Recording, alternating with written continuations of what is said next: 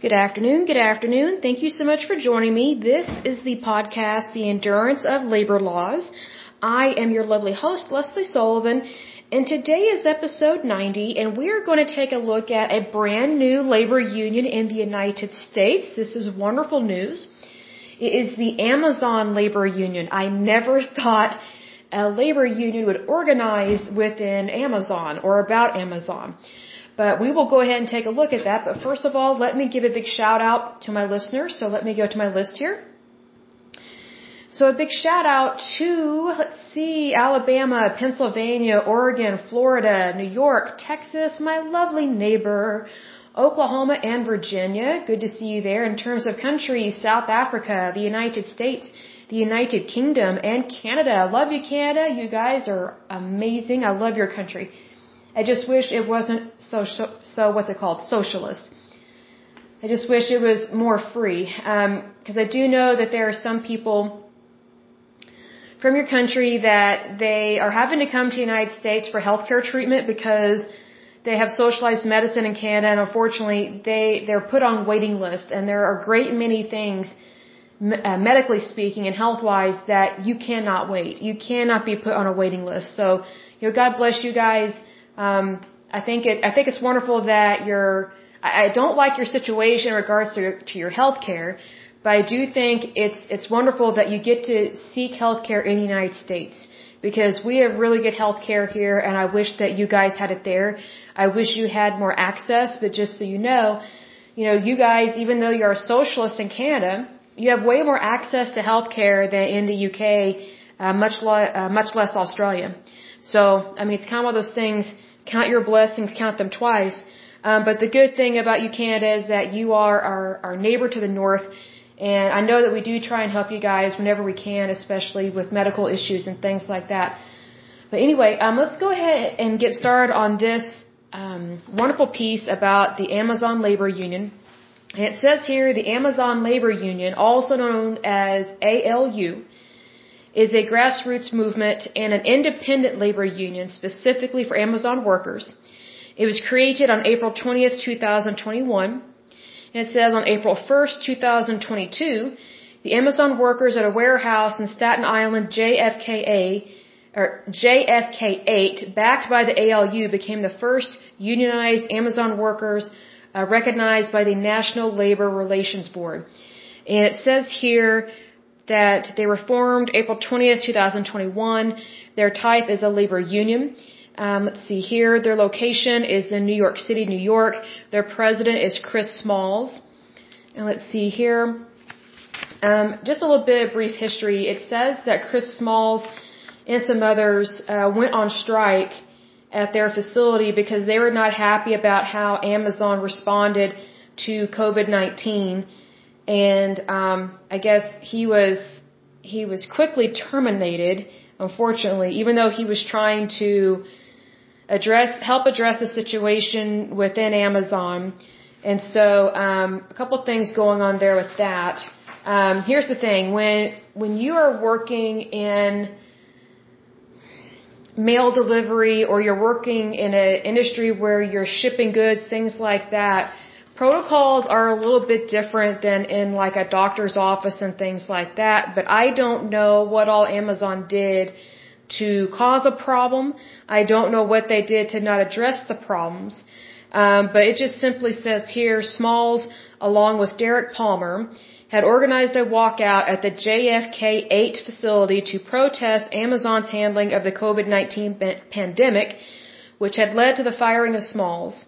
Smalls' termination was widely criticized by government officials and prompted Smalls to form TCOEW and lead a number of strike actions.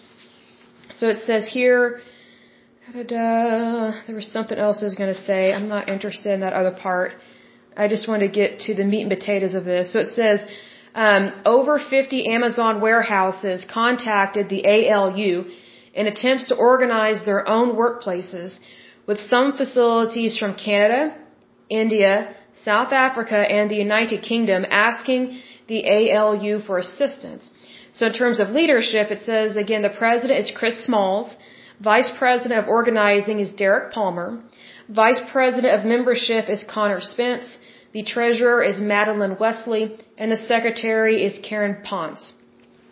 So, in terms of the membership, it says over a five day period between March 25th and March 30th, 2022, workers voted for unionizing the JFK 8 warehouse in Staten Island.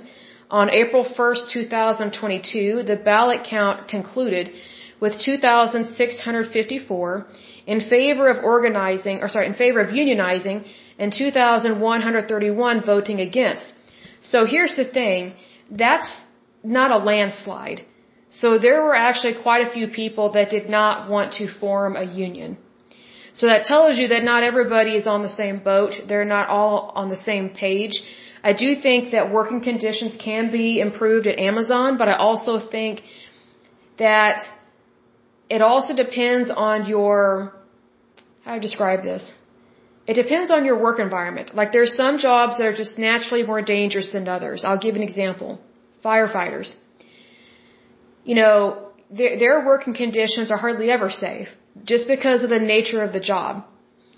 You know, there are some people that they're just not made or built to do certain jobs, or maybe they don't have the mentality or they don't have the passion for that work.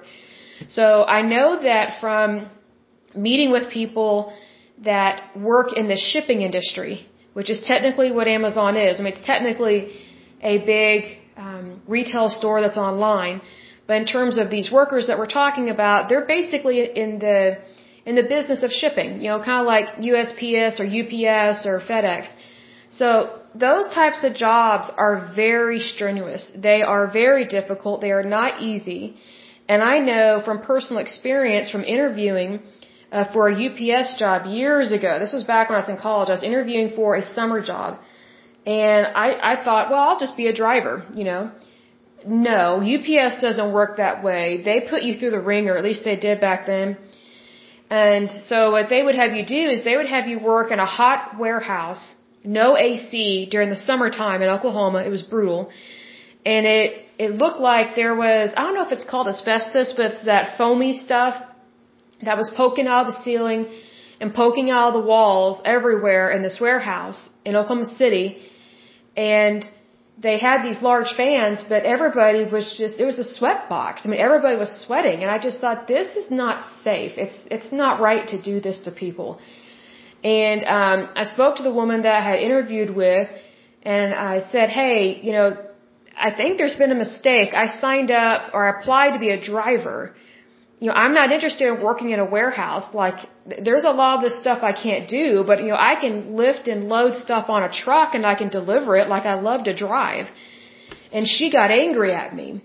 And she said, in order to ha- to be a driver and to work in this company, you have to serve your time basically you have to start at the bottom and suffer like everybody else. And I said, you know, I don't think this is the job for me because that, this is not how it was explained to me. And she said, look, I went through the same thing. We all have to serve our time. I'm like, this is not a prison. Okay? So let me put it this way. I did not agree with the work environment of UPS way back in the day. I don't know if they have changed it since then. But I just felt like, okay, even Walmart and other places have air conditioning. Like it doesn't cost millions of dollars to have air conditioning. They didn't have any air conditioning in this building. It was horrible. And, you know, people were dropping like flies and we got to take a tour of it and we went through the break room and people were just sitting there and I felt like we needed to call 911. I mean, we didn't, but I was just like, I think these people are having a heat stroke. I was very concerned for the health and safety of those employees. So here's the thing. That work is hard and laborious anyway, right? But where the employer failed was they did not provide a safe working condition. So like especially in regards to temperature because here's you know one thing that sometimes people forget about is that you can only raise the human body temperature so much before you start to nuke your organs and before you start having organ failure. That's why it's very dangerous when you have a fever and you have it for a long period of time. So, you know, you can lose consciousness, you can go into a coma, and sometimes there, there's permanent brain damage, sometimes there's permanent damage to the heart, the lungs, things of that nature. So, you know, in regards to Amazon, I don't know what was going on in terms of COVID-19 or the other things that I've heard about Amazon and their warehouses, but here's the thing.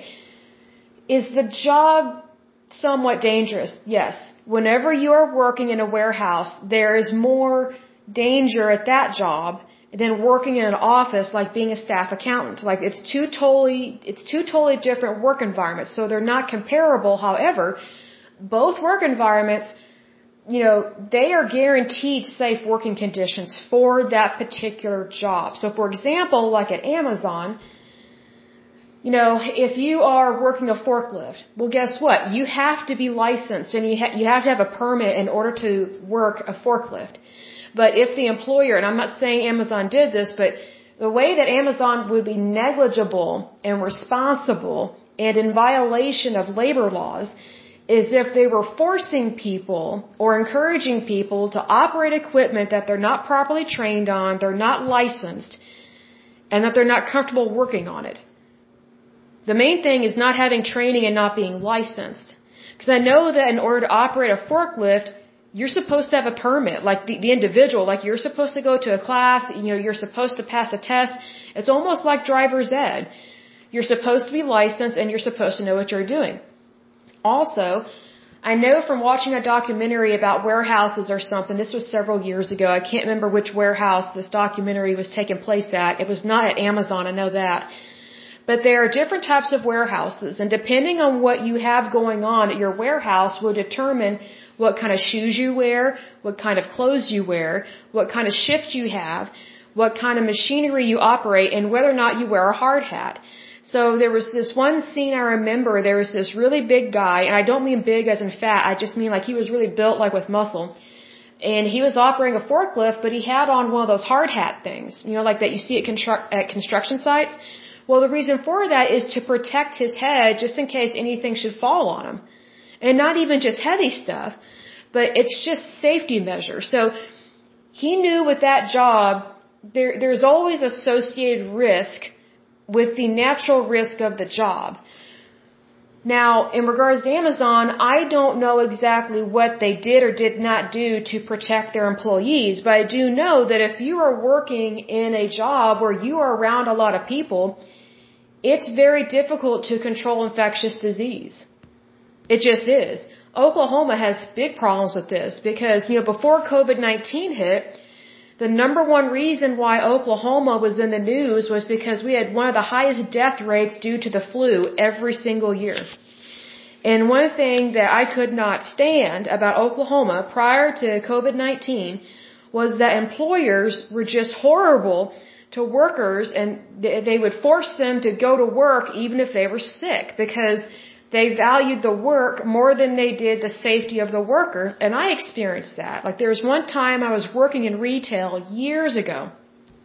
I may have already told this story in a previous podcast, but I was working in retail and my boss threatened me and said, if you don't show up to work, you know, you will lose your job. And I was like, I am really sick, like I'm contagious. Like I had some kind of upper respiratory infection, I had a cold, and I also had a fever. So because I was way younger and I feared losing my job and I didn't know I could sue them or go to court or whatever or report them as like a whistleblower situation to the federal government or to the Department of Labor, I showed up to work sick and I almost collapsed.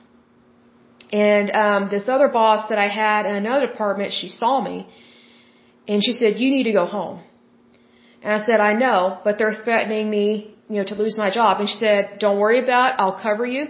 She goes, I'll let them know that you have a fever. She goes, it is obvious that you're sick. You need to go home and get well. I said, thank you. So I was out from work for almost a week. It was either like four to seven days. I can't remember exactly how many days because I had a fever. Um, I was kind of in and out of consciousness at home uh, with that fever. But see, here's the thing. You know, that was back during the days when your employer, it's like they acted like they owned you. And I hated that. I have always hated that. And it's like, really, like, how would you like it if somebody treated you like that? But it's like, if you're not in management, you're just a piece of meat. You're just a piece of bait. And I never really liked being treated that way. Nobody does.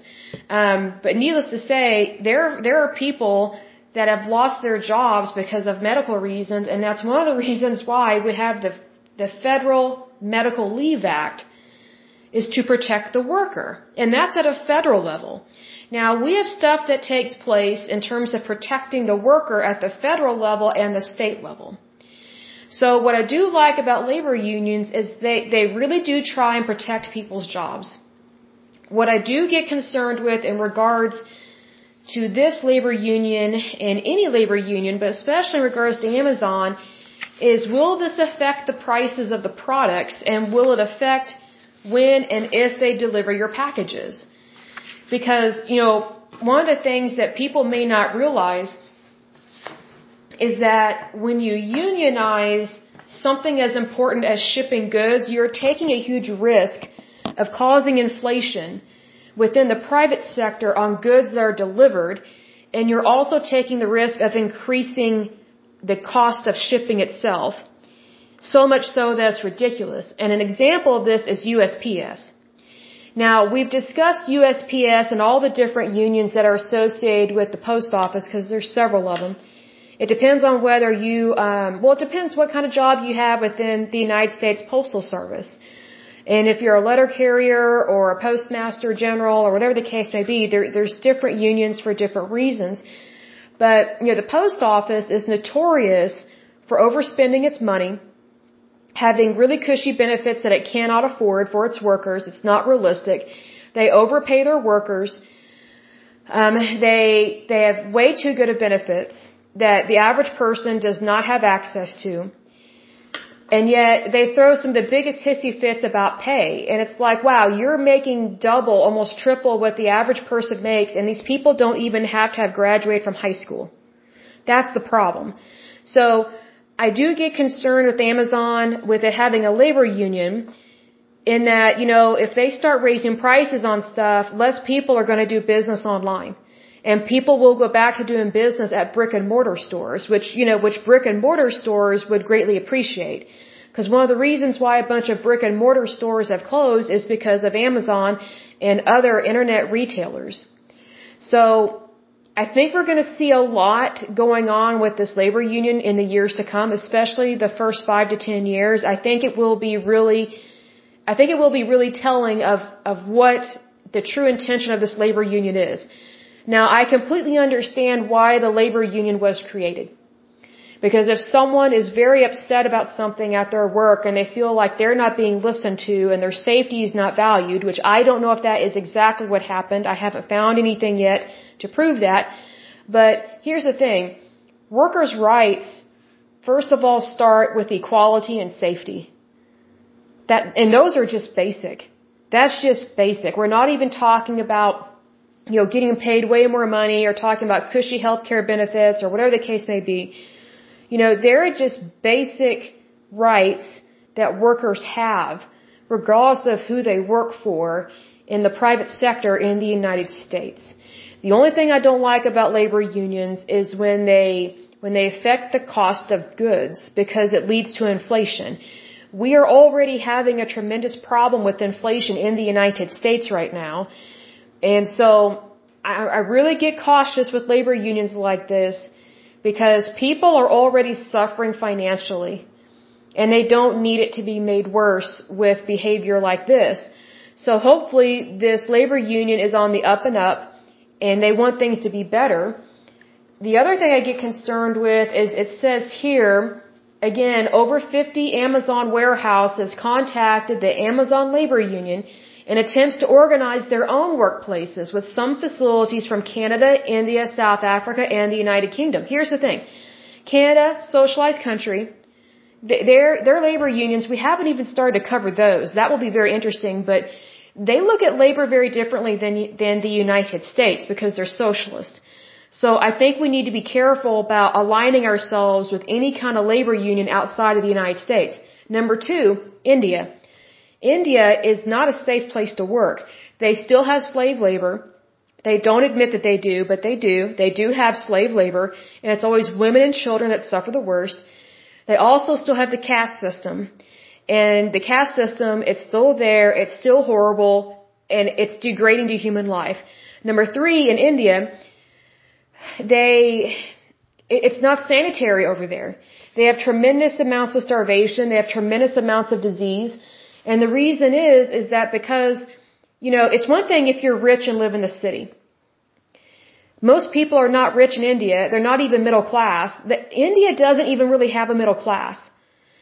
But here's the thing, if, if you're not super wealthy and you don't live in the city, then guess what? You either live in the country or you live in the village. So, th- those things greatly impact the safety of the work environment. And so, one thing I talked about in a previous podcast in regards to India is that there are different uh, generic drug manufacturers, pharmaceutical companies that are located in India that we are purchasing those drugs to be sold here in the United States. I wish they would stop doing that because we need to make our own generics. Because we have way better rules, laws, and regulations, and we have way better quality standards. And we have way better ethics than India and the companies over there. And so this is just kind of a refresher, but you know, Senator Elizabeth Warren, she is on a Senate uh, hearing committee or something, and um, they were investigating these different drug manufacturers especially in India, where their their generic drugs were contaminated with glass, um, bloodborne uh, pathogens, urine, feces, and who knows what else. And then these drugs were bought and shipped over to the United States. So here's the thing. I don't think it's smart for us to get involved in India's labor when they don't operate the same way as we do. They are not capitalist. They are not a democracy. I think in terms of their government, it's a, it's a parliament, but it's kind of a joke. Because it's like, if you live in the city, then, oh, we have a parliament and we believe in democracy. But the moment you step foot outside that city, they still have the caste system. They, they, they still are horrible to women over there. I mean, it's, it, it's bad. I mean, it's just really bizarre. And, you know, their life expectancy is, is not close to ours. And so, um, they have a lot of problems with disease over there. So needless to say, when COVID-19 hit India, it was really bad. But here's the thing. They have a type of socialized medicine over there. They have a very centralized healthcare system. It's not privatized, so it sucks. It's not very good at all. It's very dangerous for one's health. And it's not where it needs to be. Like their, their healthcare system is a nightmare, especially compared to ours. Like we are considered like a five star hotel in terms of our healthcare system in the United States compared to India. India is like a one or a zero in terms of its healthcare system. Now just because, you know, you can look up beautiful pictures of the, the fancy cities over there, that does not represent what India really is and how they function, and how they operate, and how things work or function. You know, you can always find a rich person in any country, but just because you can find these rich, beautiful buildings, th- these rich people and these industries that make millions or billions of dollars, that doesn't mean that, first of all, their country is stable. That doesn't mean it's sanitary. That doesn't mean that they operate the same way as the Food Drug Administration, the FDA. That doesn't mean that they have the same labor laws because they don't. They very much discriminate against women over there. Because women are not considered equal to men in India. So we really need to be careful about aligning ourselves with other countries that do not have the same standards, rules, laws, or regulations, and also if they violate human rights. That is a big issue there. Because I'm not interested in helping them, you know, form any labor unions over there. Like they, they, they don't even value human life the same way that we do. So why would we help protect them, you know, with the labor union?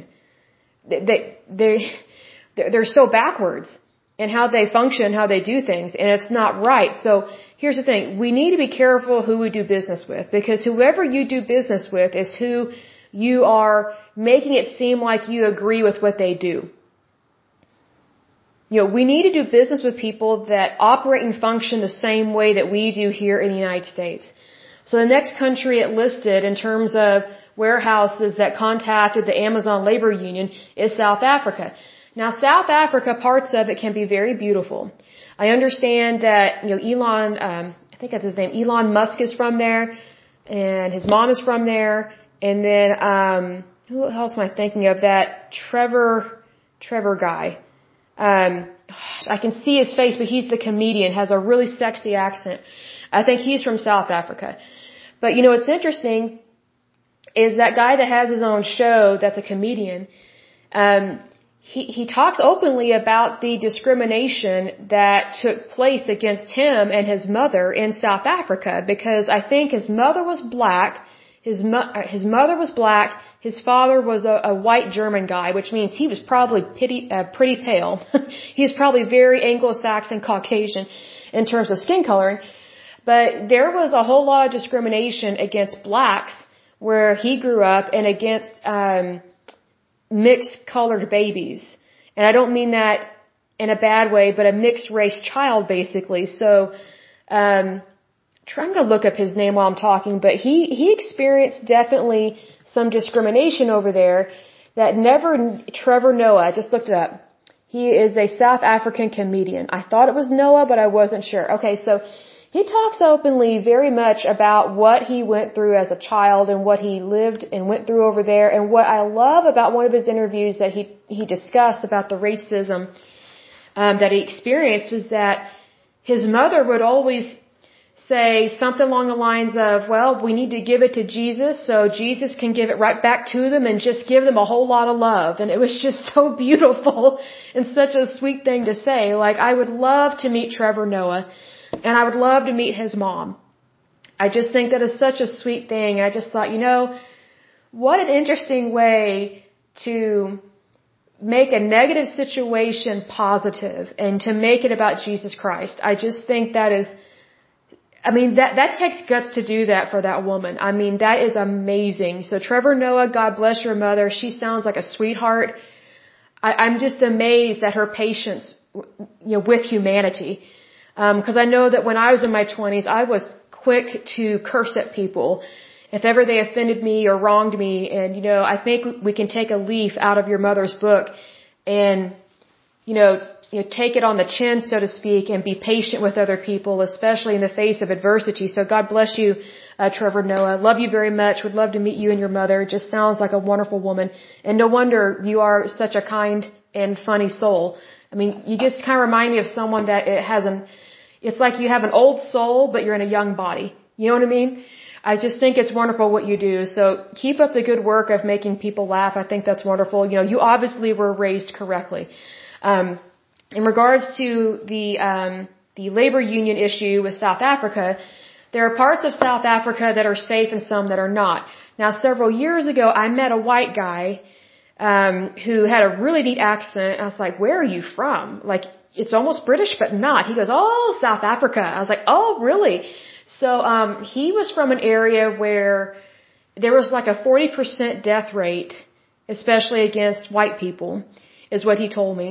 And he said that, especially for white males, there was a high murder death rate, um, amongst white males and crimes committed against them. So he said, well, I had to leave South Africa because it wasn't safe for me, so he immigrated to the United States. So I don't know much about the labor laws in South Africa, but I do know that there there are safe, beautiful places. But once you get outside those safe, beautiful places, it, it can be very dangerous.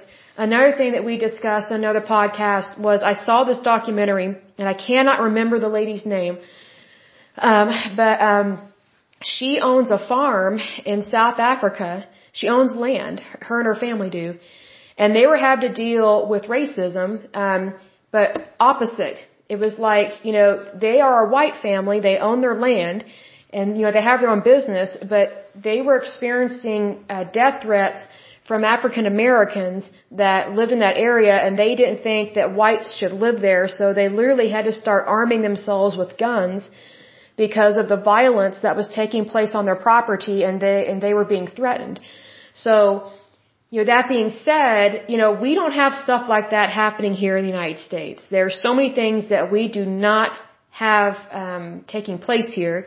So I think we need to be careful again about who we do business with and who are we aligning ourselves with, especially in regards to labor laws and labor unions, because just because we have a set way of doing things here, that doesn't mean that people do the exact same thing in other countries Because if they don't have the same rules, laws, and regulations, it really doesn't make sense to align yourself with them in business or in a labor union because number one, you're not going to be starting out at the same place.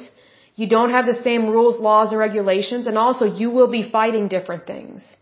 And another problem is that typically the United States is used as a slush fund for other people's pet projects, and I don't want the United States to be used for that because, first of all, we should never be used, but we can do better than that. The other country it listed is the United Kingdom. The United Kingdom is notorious for being socialist and not paying its bills. And so an example I gave of how this is nothing new, this has been going on for a long time. I don't know if you remember the show Are You Being Served?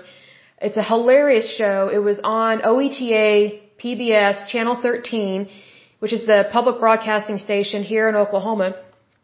And there was a, a show that would come on, Are You Being Served, like every Sunday night. I forget what time. It was, it was late. But my sister and I would stay up and watch it because it was so funny. But I'll never forget one of the episodes. I think it was in the 70s, and um, the the staff of the store they they got stranded at their place of employment, which is a department store. And the reason why they got stranded was because the bus drivers and train drivers went on strike, like all across the United Kingdom. And what's interesting about this show, Are You Being Served, is it brought up a lot of good points about some of the stupid stuff that goes on in terms of labor unions and how, you know, labor unions, they may be fussy and fight for certain things, but at the same time, they don't care if they leave people hanging. Like these bus drivers and train drivers, they didn't care that people couldn't get home. You know, they didn't care that people would have to walk 20 miles one way to get home. Like they, they just didn't care.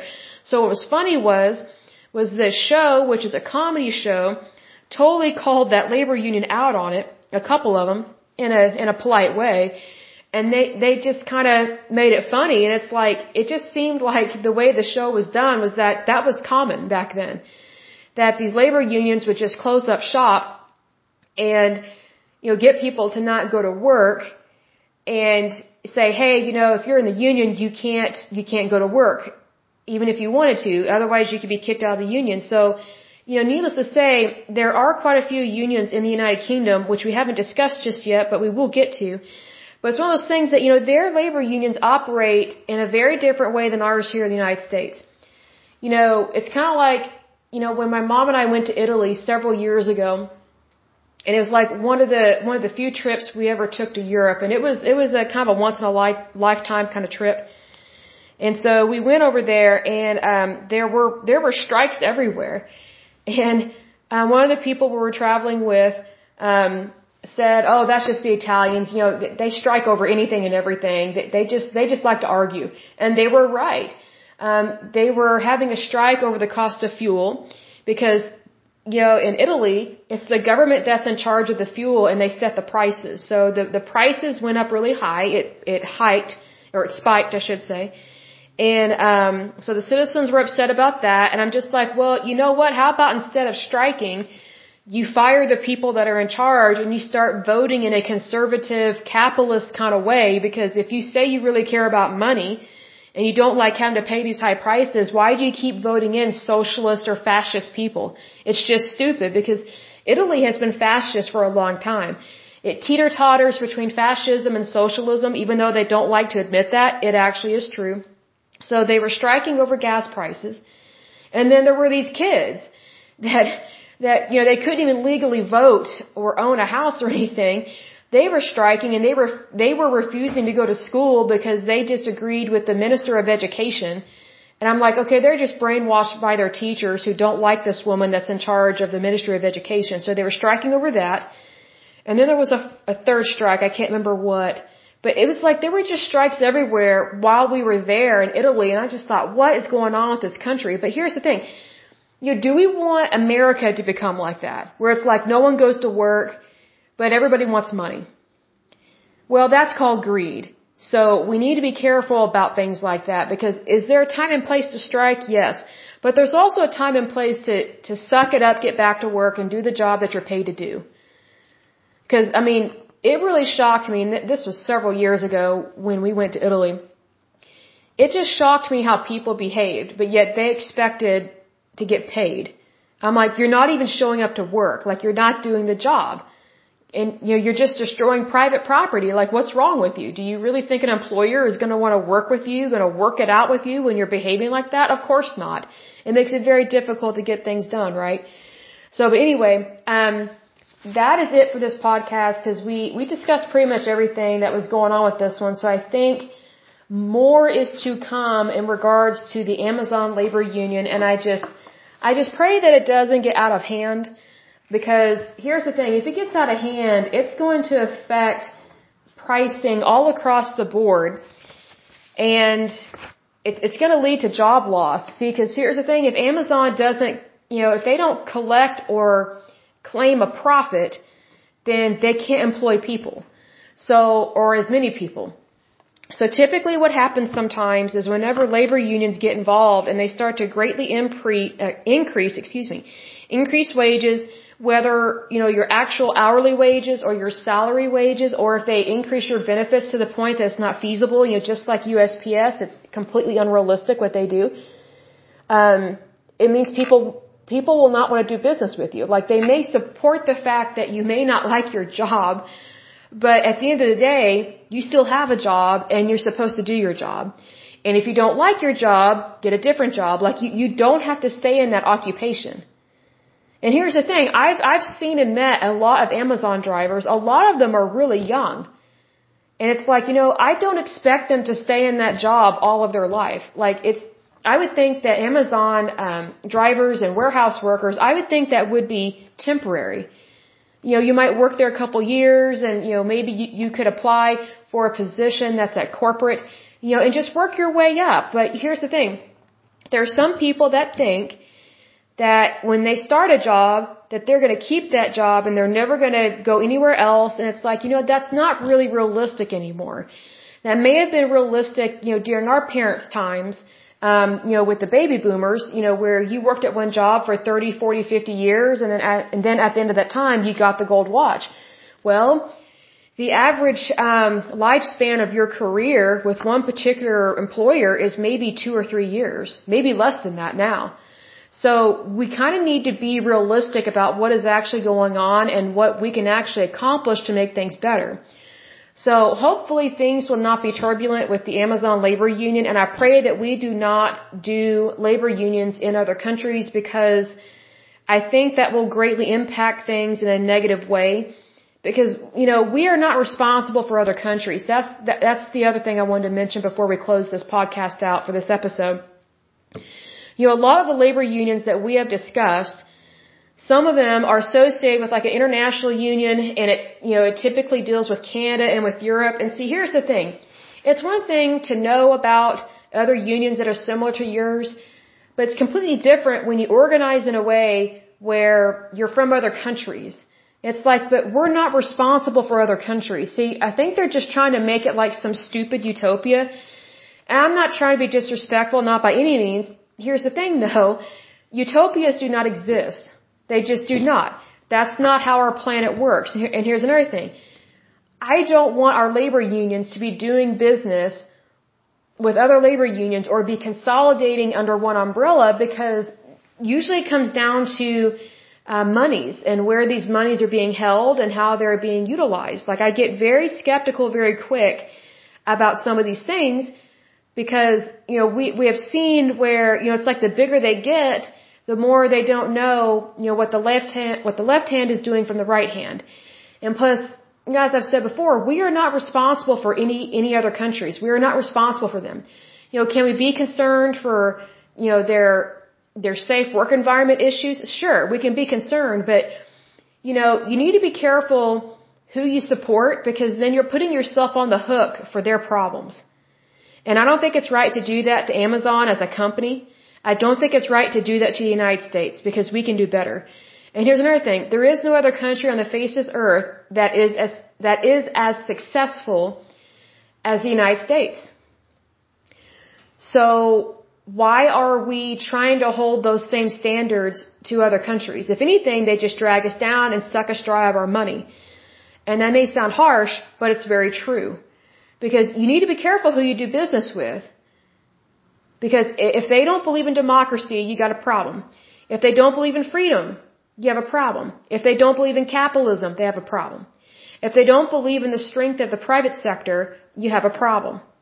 If they don't believe in, you know, good policies and safe practices like with the FDA, you've got a problem. You know, just basic issues.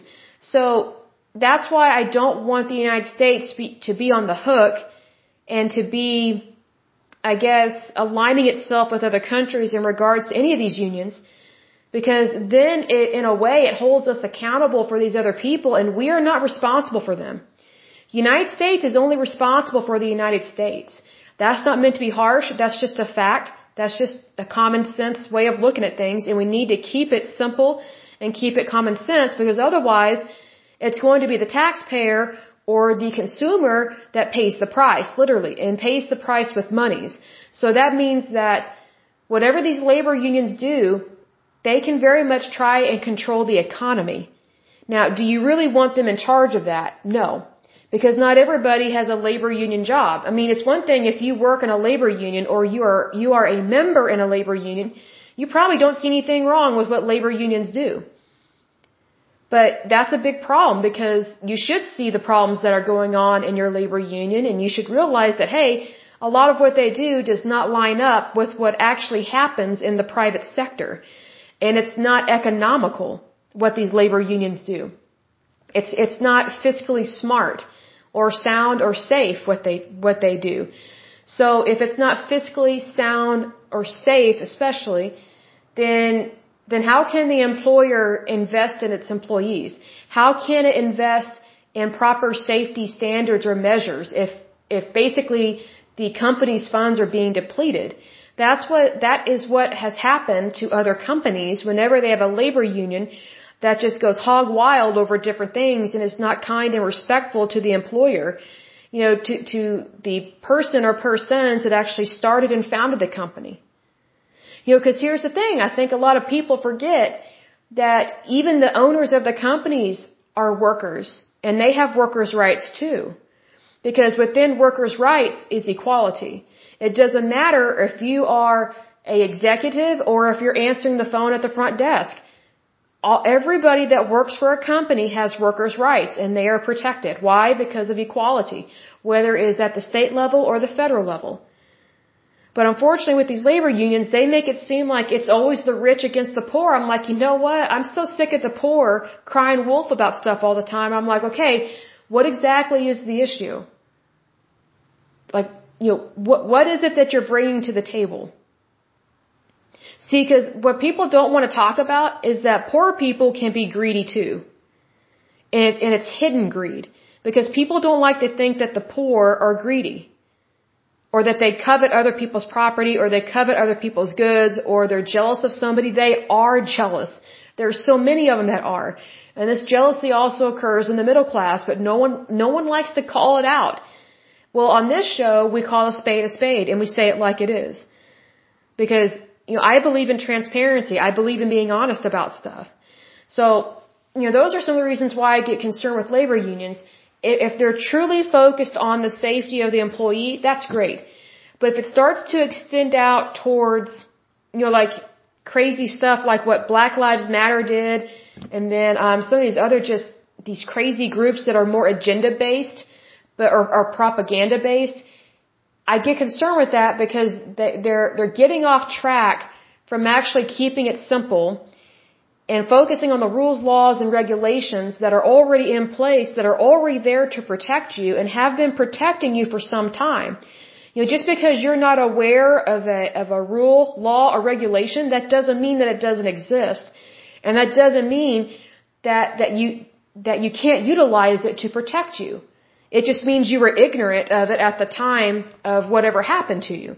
So just because you were ignorant, that doesn't mean that somebody's got to pay. You know what I mean? Like, you know, that's one reason why I wanted to make this podcast about the endurance of labor laws is, is to wake people up to the fact that there are rules, laws, and regulations that are already on the books, that are already in place to protect you, to guard and protect you as a person your safety and you know your future as well as to protect your labor Because, you know, sometimes we, just play the, the, the blame and shame game. Well, you know what? I don't play that game. I don't believe in blaming. I don't believe in shaming. I think we should just say it like it is, let the chips fall where they land, and we need to move forward in a positive direction. Excuse me, some of these labor unions do not move forward in a positive direction. A lot of times there is a ulterior, ulterior motive, and it's usually um, people that are not in labor unions that suffer the most at the hands of people in labor unions. And we see that in terms of inflation, um, the destabilization of our currency, the price of goods, and the availability of goods. We're already experiencing that right now. So I pray that this does not become something super serious. I do agree that workers should have workers' rights and they already have them and they do have the right to unionize and that's a wonderful thing. I just pray they don't take it so far that it ruins the company.